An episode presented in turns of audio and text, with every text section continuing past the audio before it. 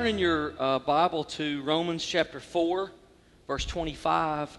And as you're turning there, today is a super, super exciting day because in a few minutes uh, we're going to be sharing water baptism together. We have some folks, I think maybe, maybe eight or ten throughout the morning, that are going to be baptized in water today. And so, those of you who are going to be baptized, um, I'll let you know in a few minutes when you can go ahead and begin to change. Um, and if you came today and you want to be baptized in water, but um, you you weren't prepared to do that or you didn't plan to do that, we have everything you need backstage to do that. If you decide today's open baptism, if you say, you know what, I, I want, I've recommitted or I've committed my life, I've recently become a Christian, or maybe even you say, um, I, I've I've been a Christian for some time, but I've never been baptized in water. I've never taken that step. And if you'd like to do that today, uh, I'll let you know in a few minutes when you can go and begin to change and prepare for that. So, um, this is going to be a really, really exciting moment that I've been looking forward to for several months now. It's a neat moment in the life of the church. Uh, also, as you're turning to Romans 4, let me give you uh, a, a one other update that there's no way to communicate other than just to explain. Um, a week from tomorrow, or actually a week from tonight, uh, our church is hosting something called uh, district council. Let me tell you what district council is. Our church is a part of the Assemblies of God fellowship, and uh, most of the states in America have state uh, networks. And so in Alabama, Alabama is our state network. Uh, we're a part of the Assemblies of God in Alabama. There's 360 churches in our network in the state. Uh, and just so happens that this year is the 100th year celebration of that network in Alabama. So, uh, the reason I want to explain that to you is because uh, our church, the 360 churches, uh, they selected our church to host that event. And so, one week from tonight, there will be 800 uh, pastors and leaders from churches, from those 360 churches all over the state, as well as other people that will be on our campus uh, here celebrating. So, one of the things I, I just wanted you to know is that it's a really cool thing that we got chosen for that.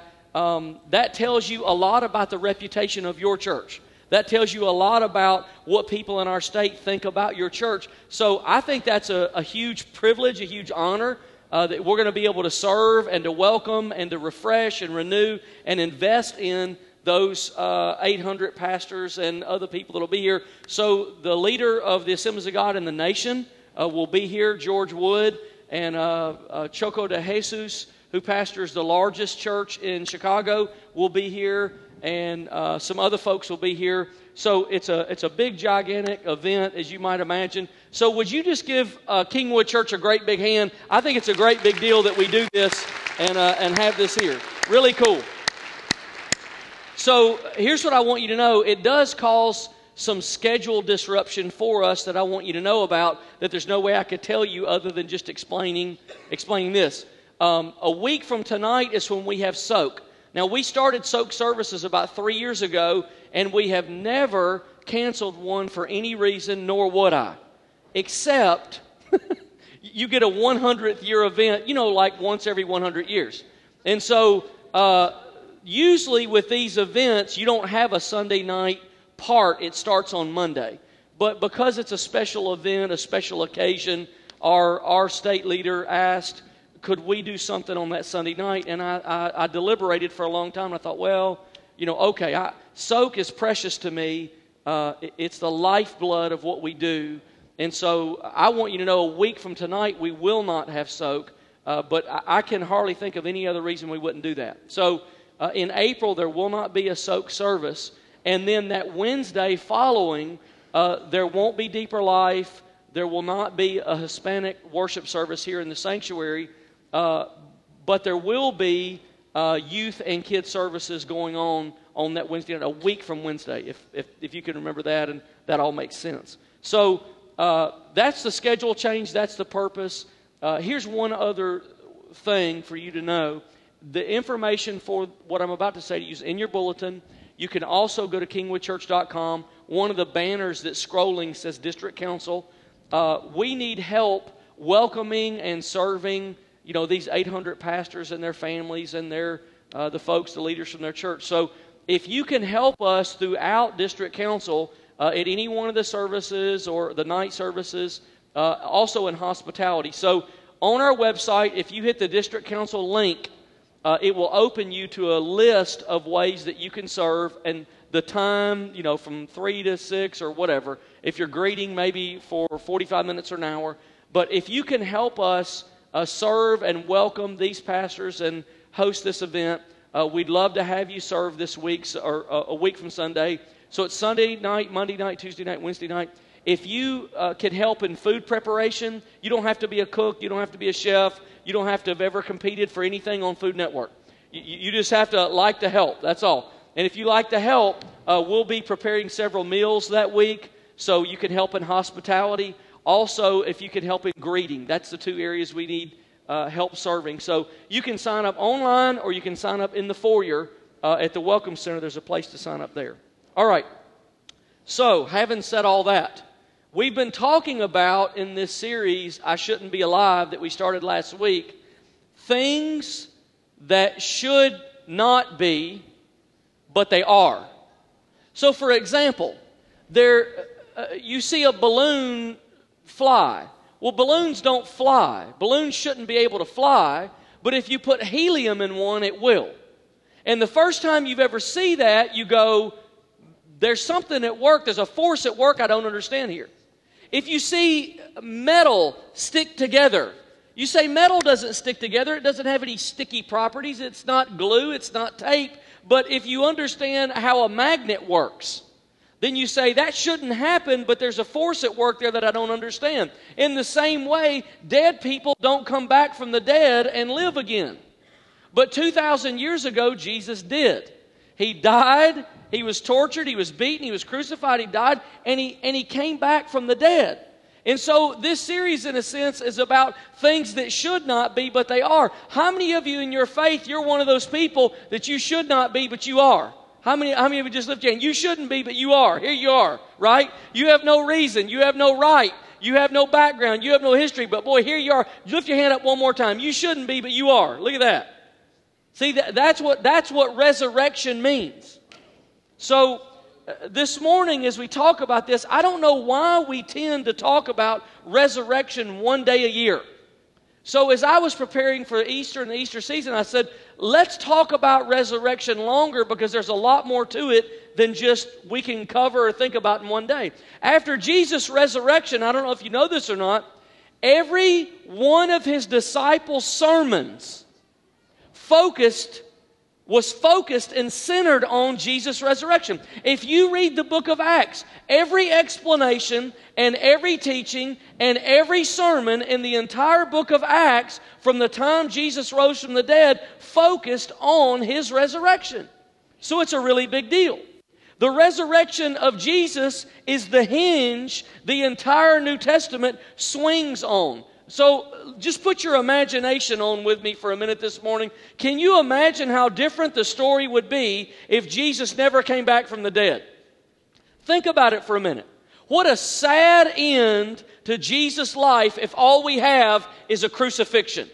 Can you imagine after following Jesus for three years, seeing the miracles, hearing the teaching, that Jesus would be falsely accused and tortured and then crucified to death? He's wrapped in clothes and oils and he's left there. The stones rolled over the tomb. Soldiers are stationed at the mouth of the grave, and that's it.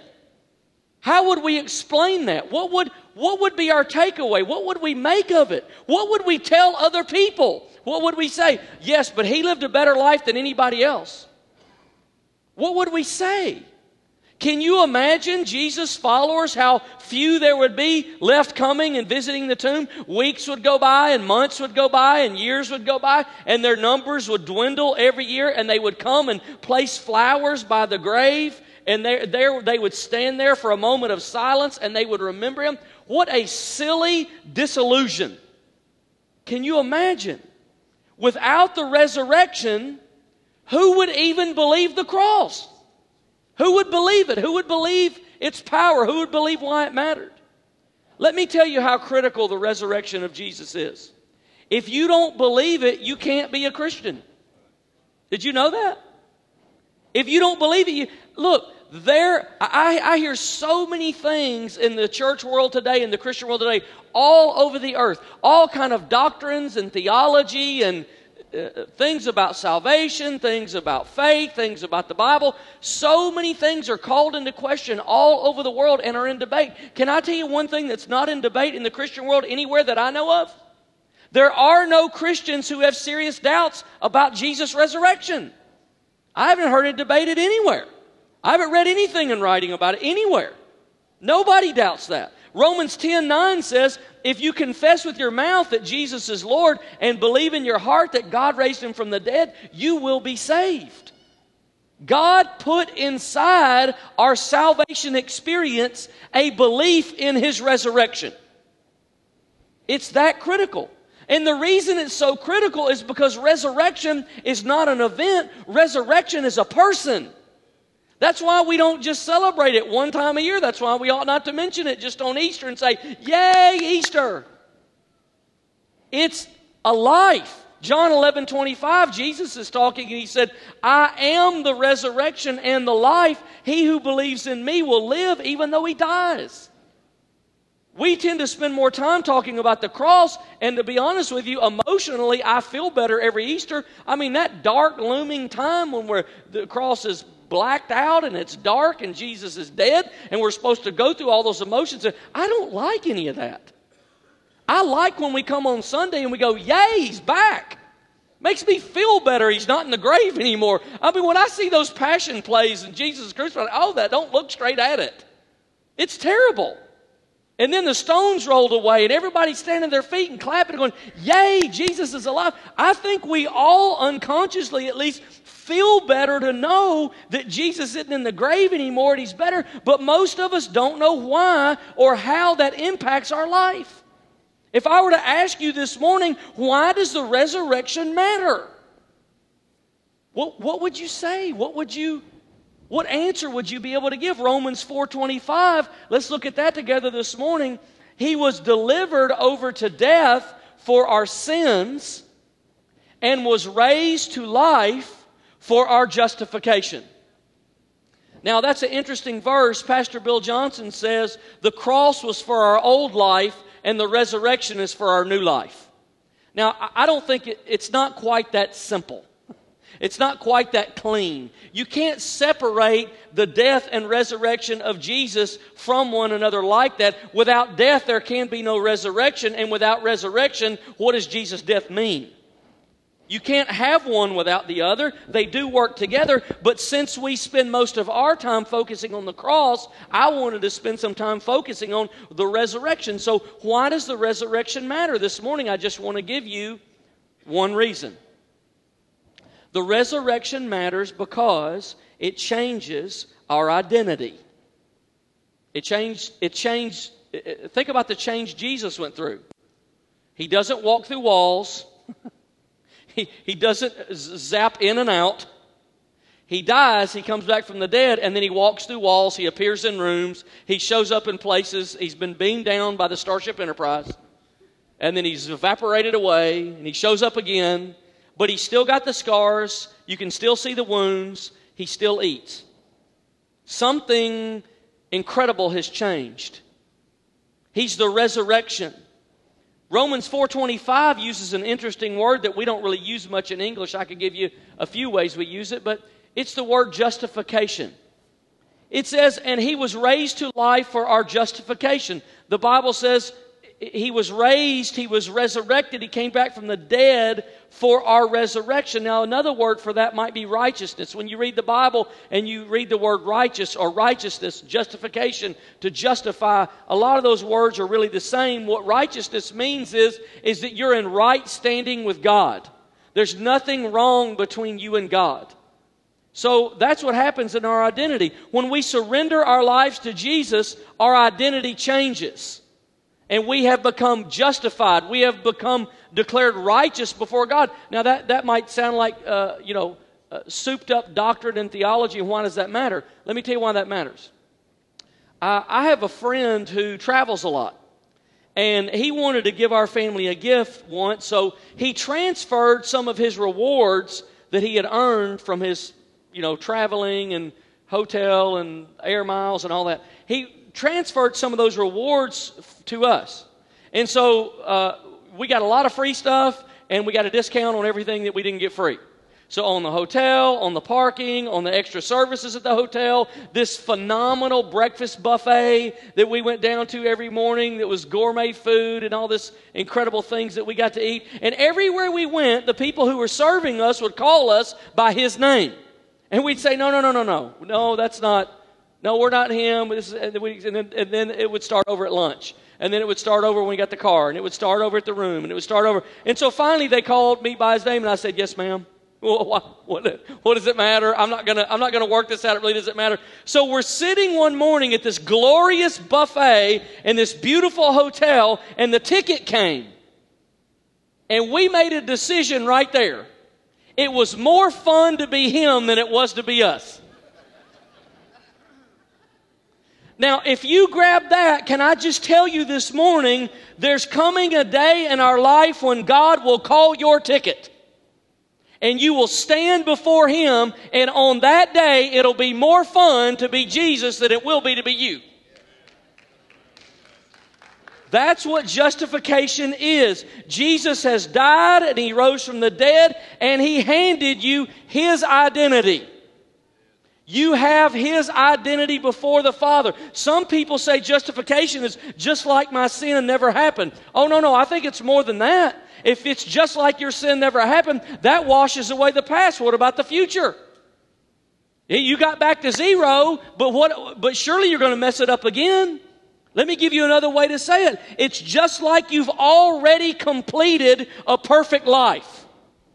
That's what it's like because that's what Jesus did and that's what God sees when he looks at you. He sees Jesus completed perfect life when he looks at you. Jesus gave us his standing with God. If you want to write a thought down, I don't really have points, I just have thoughts. If you want to write a thought down this morning, I'll say it to you like this. Here's what justification is God subtracted what you did and added what Jesus did. That's pretty good math, isn't it? God subtracted what you did and added what Jesus did. Now, justification is the moment that God pronounces that you have a new identity. It's not the moment of salvation, it's the moment that God says, I pronounce you justified. I pronounce you righteous. I declare that you have been clothed in Jesus' perfect, sinless life, sacrificial death, and powerful resurrection. That's what, that's what justification means. So, in a few minutes, when we come and celebrate water baptism, what we're celebrating is not perfect people. None of us are perfect. What we're celebrating are people who have been clothed in perfection. What we're celebrating is people who have been given the identity of Jesus, who have transferred from death to life. So, if you're going to be baptized this morning, I want to ask you if you'll go ahead and, and move now. You can go out the back door, out this way, and come, come right backstage to this door. Our staff will meet you there. And in a few minutes, we're going to celebrate water baptism with you. So, justification is the moment that God pronounces you have a new identity. This is kind of like, uh, I know if not everyone, almost everyone's attended a wedding in your life. This is like when you attend a wedding when the pastor says, I now pronounce you husband and wife. What, what is he saying? What he's saying is your identity is changed. You are no longer individual and individual. You are no longer John and you no longer Mary. You are now husband and wife. Your status has changed so significantly that the only way we know how to recognize it is to change your title, is to call you by something differently. And this is what happens when God justifies us. This is God's pronouncement over our life after we become Christians. You have a status change that's so profound, you can't even be called the same thing anymore. When you were, when you and I were separated from God, we were called sinners. Now we're called saints. When we were separated from God, we were called lost. Now we're called found. We were called separated. Now we're called reconciled. We were called wicked. Now we're called righteous. Hold on, hang on just a minute. I'm going to tell you why all this matters. Now you might ask, here's the question. If I am righteous, if I am saint, if I am reconciled, if I am found, if I am clothed in the perfection of Jesus, why do I struggle so much? Why do I sin? Why do I mess up? Why do I do things I don't want to do? Why do I fail? Why, why, why, do, why am I struggling like that if what you're saying is true? And what do I do about it? Justification means God has pronounced that our identity has changed, but our behavior may not have yet. Now, follow me. Our identity has changed, but our behavior might not have yet. You know what I've learned? That our emotions reveal a lot about our theology. Our emotions take their cues from our beliefs. We feel the way that we have been trained to feel in some ways. That's not always true, it has exceptions. But generally, what we believe to be true dictates how we feel about a moment, our perception. So, we begin to live the Christian life and we do something wrong or we neglect to do something right, and what do we feel? We feel guilt and we feel shame. And why do we feel that? We feel that because we're having trouble unpacking our new identity. We're having trouble coming to terms that we've had a status change with God and we're not the old person anymore. And that transfer doesn't take a second, it takes some time. So, so what do we feel? We feel guilt and we feel shame and we feel rejection and we feel condemnation. But I just want you to know something. None of those things are part of the life of the believer of the person, when God says you are justified, you are in right standing with Him, then guilt and shame and condemnation are not part of that experience. So, what does my new identity say about that? I don't base my standing with God based on what I do right and what I do wrong. I base it on what He did and His resurrection and power over all those things. Now, now, now, hang with me. So, how does that look? Here's how it looks. When I do right things, I don't feel closer to God. When I do wrong things, I don't feel further from God. Why? Because I'm, my closest to God isn't based on my performance. It's based on His death and His resurrection and His pronouncement over my life that I am justified. Remember, I only gave you two categories you're either sinner or saint. There's not saint in training, there's not assistant saint. Sinner or saint. That's, that's the two choices we've got. So now I base my life on what Jesus did and on what he gave me. What did he give me? His identity. So let me give you some examples.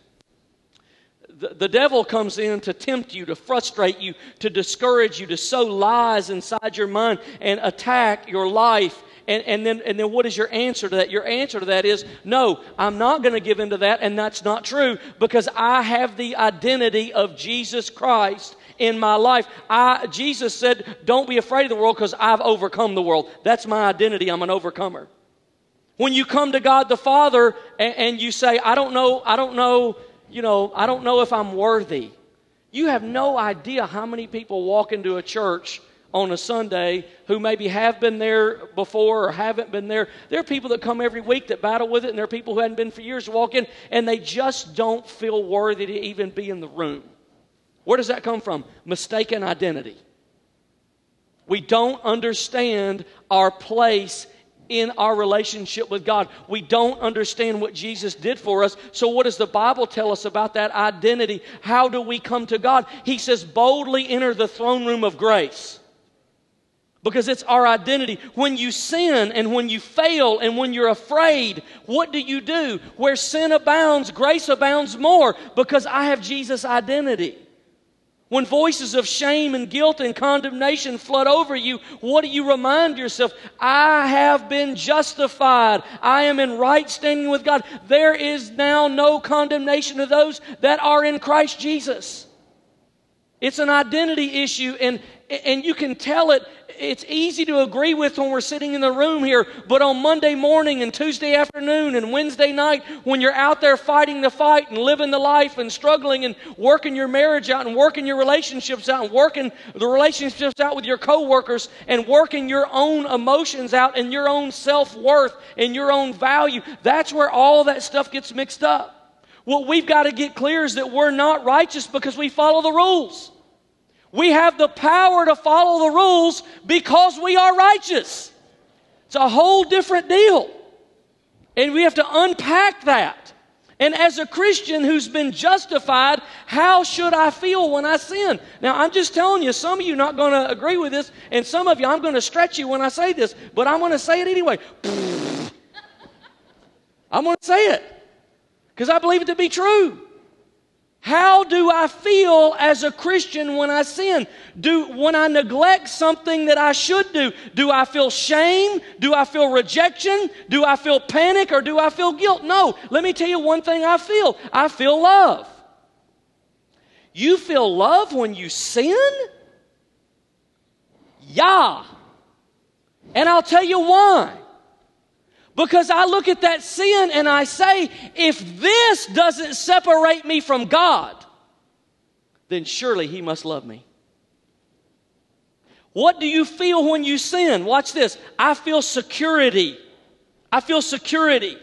If this doesn't separate me from God, then surely I am secure in His hand. Here's something else I feel caution. Caution because of my identity and my relationship with God, I feel conviction, not guilt, not shame, not rejection, conviction. Conviction is a whole different thing than any of those. I feel conviction and caution and a warning like the fuel light has gone on on the dashboard and it is blinking red and it is saying to me, You are going the wrong way. Turn around. If you don't turn around, you are going to hurt something. You are going to hurt yourself. You are going to hurt other people. Bad things are going to happen if you keep going this way. This needs your immediate attention. If you don't address this, you're going to miss out on God's best. That's what I feel when I sin. And I can tell you this I've sinned a lot less when I was focused on God's grace than when I was focused on my guilt. You try to focus on a sin long enough that you won't do it. I guarantee you'll keep doing it. I'm not going to be an alcoholic. I'm not going to be an alcoholic. I'm not going to be an alcoholic. I'm not going to be. I'll tell you what you're going to be. You're going to be an alcoholic. Because you're focused on the wrong thing. You're focused on the wrong identity. Focused on, focus on what he did right, not on what you did wrong. There is power and freedom in his grace, and there is failure and shame and bondage in my guilt. So I don't walk in condemnation. Because I, why? Because I have been justified.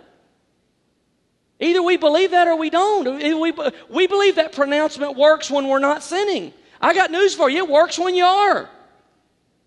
Or either, or either what is it? Your sin is greater than Jesus' death? No. So you've got a teacher who's teaching a classroom, and there's this one kid that's really obnoxious, right? And, and, and the kid's obnoxious and the kid's stirred up and around. And the teacher pulls a chocolate candy bar out of the desk. You can imagine it's like little chickens chasing a cricket. You know, wherever they go, they follow. And the teacher says, I'm going to give one kid in this entire room this candy bar. One kid. And they look around and they go, Oh, oh, it's probably going to be me. No, I was probably, I mean, I've sat here and, and I, have done the right thing and I've obeyed and I've been quiet and I didn't break nothing and I followed the rules. And then there's this one kid, everybody looks at things, whatever, I know who it's not going to be. It's not going to be him. And the teacher reaches over and hands the chocolate candy bar to the worst kid in the room. And the other kids say, That's not fair. And the teacher says, That's right. It's not fair. It has a different title. It's called grace. And by the way, you and I were all the worst kid in the room. And here's what happened. From the minute the kid got the candy bar, the kid changed his behavior. Started acting better. Stopped breaking stuff. Because the kid got what the kid needed. He needed an identity change. You're not the worst kid in the room. You're not what they say about you. You're not what your parents said. You're not the rejection that's been sown into your soul. You are covered. Can I tell you that's the way it works in our life? There's nothing good that we did before we were Christians, and there's nothing good that we've done after we're Christians that can affect our identity. You can't affect your identity. The Bible says our righteousness is filthy rags. But what is His? His is glorious. And there's nothing I can add to his finished work, and there's no way I can improve on what he's done, and there's no way I can earn it, and there's no way I can deserve it, and there's no way you can either. So, why does the resurrection matter? We have an identity given to us by Jesus that is a resurrection identity. It's a death conquering identity. After all you've done, how can you come to church now? I'll tell you how, because Jesus is alive. I, I, mean, let's think. You haven't prayed in days, maybe even in weeks. Now you got in a jam and you're just going to use you. How can you pray now? I can pray now because Jesus is alive. Resurrection gives me the access. I'm not coming because I've done it right. I mean, let's just make a line this morning of everybody who's done it right. Surely there'd be nobody in the line. After what you did, how can you expect God to love you now? Oh, I've met so many people who think this. So many people. How can God love me now? Because Jesus is alive and he makes things that should not be be. This is like the end of a wedding. We talked about a wedding when the pastor pronounces. This is how the pronouncement works. I pronounce you husband and wife. And then the pastor says something interesting. He says, he looks at the husband he says, You may kiss your bride. Why does he say that? The kiss is a public symbol that says the couple now behave, may behave differently. So later that night, the party's over, the decorations have put up, the couple drives away with little cans dragging behind their car and stuff they can't get off the window sprayed on there. And it's a rental. Oh, Lord, help us. And they drive away and they slip away to somewhere private and they consummate their relationship. Now, now why can they do that now and they couldn't do that before? Because they have a new identity. The Bible says the two will become one and you are one flesh. The identity has changed. Their behavior can change because their identity has changed. Let me give you a quote this morning you might want to write down. We spend the rest of our lives becoming what we are. Jesus says you are justified. Then why am I not perfect yet? Because you're still becoming what you are. You are justified. Then why do I keep failing? Because you're still becoming what you are.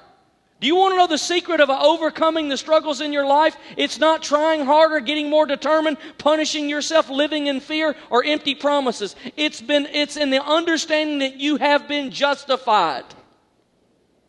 God has done it. God has proclaimed it. God has announced it. He has pronounced it over your life and over mine. You have every right to live a godly, victorious, overcoming, joyful Christian life. You have every right. Because that right has been purchased for you and handed to you through no effort of your own. Our only role is faith. It's to believe. To believe that it's true. Believe that he rose. Romans 10 9. I believe that you died and you rose on the third day. And belief in his resurrection make things that shouldn't be are. So I, I, want you just to repeat these with me. I wrote down a little list, and then our, our musicians are, are coming and we'll do water baptism. Who are you in Christ? I want you to repeat these with me. I am loved. I am accepted. I'm a child of God. I'm Jesus' friend. I'm a joint heir with Jesus. I'm united with God. I'm a temple of the Holy Spirit. I'm a member of Christ's body. This is going to be hard for some of you. I'm a saint. I am redeemed and forgiven. I am complete in Jesus Christ. I am free from condemnation. I am a new creation. I am chosen, holy, dearly loved. I am established, anointed, sealed. I do not have a spirit of fear, but love, power, and a sound mind. I am God's co worker. I am seated in heavenly places with Christ. I have direct access to God. I am chosen to bear fruit. Last one. I am justified. See, here's the truth. You shouldn't be any of these things, but you are because you've been justified this morning. As we go to water baptism, I want to read one verse to you that has everything, to me, it has everything to do with this series that we're on. I just wanted you to repeat those things this morning because I wanted to wash out of your system every other thing that anybody's ever told you or you've ever told you about yourself that isn't true. I wanted you to feel the identity of Jesus. Romans 6 4 says, We were therefore buried with him through baptism. We were buried with him through baptism into death. Why would we be buried with him in baptism to death? Why does that symbol matter? Just as Christ raised from the dead through the glory of the Father, we may live a new life. So this morning, as we baptize these that are coming, what we're saying is, is they've been buried with Christ and they have been raised in resurrection power to walk a brand new life. I don't know anything more exciting than that right there. So when these guys come and are baptized in water this morning, man, I want you just to celebrate like it's Easter Sunday morning because for them it is.